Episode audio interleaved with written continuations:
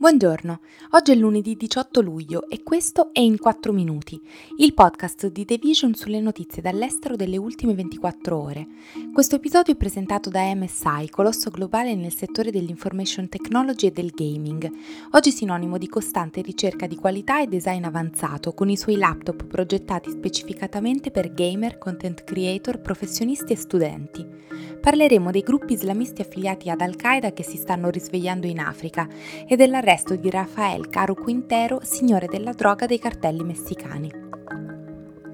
Quando all'inizio di maggio, alle prime luci dell'alba, c'è stato un attacco a una base militare delle forze di pace a Mogadiscio, in Somalia, si è detto che i militanti di Al-Shabaab avevano fatto saltare in aria tre auto piene di esplosivo.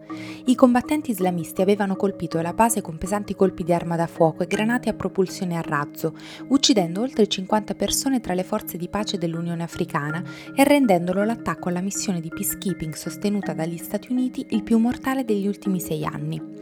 I militanti di Al-Shabaab ora controllano circa il 70% della Somalia meridionale e centrale.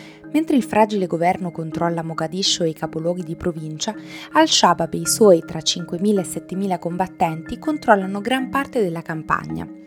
Due settimane dopo l'attacco, il presidente Joe Biden ha approvato la ridistribuzione di circa 450 soldati americani in Somalia, annullando l'ordine del 2020 dell'amministrazione Trump di porre fine alle operazioni antiterrorismo statunitensi nel paese dopo più di un decennio.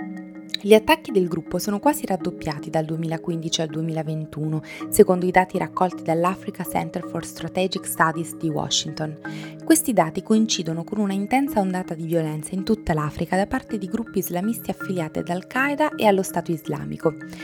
Entrambi stanno cercando di far rivivere le loro fortune nel continente dopo la caduta del califfato in Iraq e Siria e dopo l'indebolimento di Al-Qaeda nello Yemen e in Afghanistan.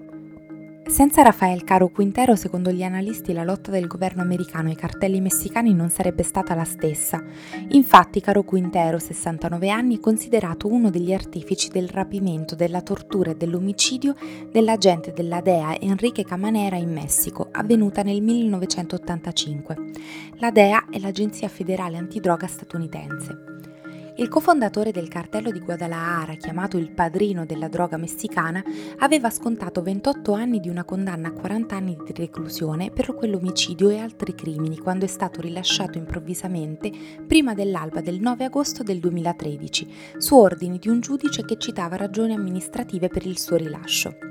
Da allora riassicurare alla giustizia Caro Quintero è stata un'ossessione per la DEA e una priorità assoluta per le successive amministrazioni statunitensi. Le autorità americane avevano offerto un premio di 20 milioni di dollari per informazioni che portassero all'arresto di Caro Quintero e lui era negli elenchi dei latitanti più ricercati anche dall'FBI. Il Messico ha intensificato negli ultimi anni notevolmente i suoi sforzi contro la droga, in particolare contro i produttori del fentanyl, in accordo con gli Stati Uniti. Non c'è nascondiglio per chiunque rapisca, torturi e uccida le forze dell'ordine americane, ha detto il procuratore generale degli Stati Uniti Merrick Garland.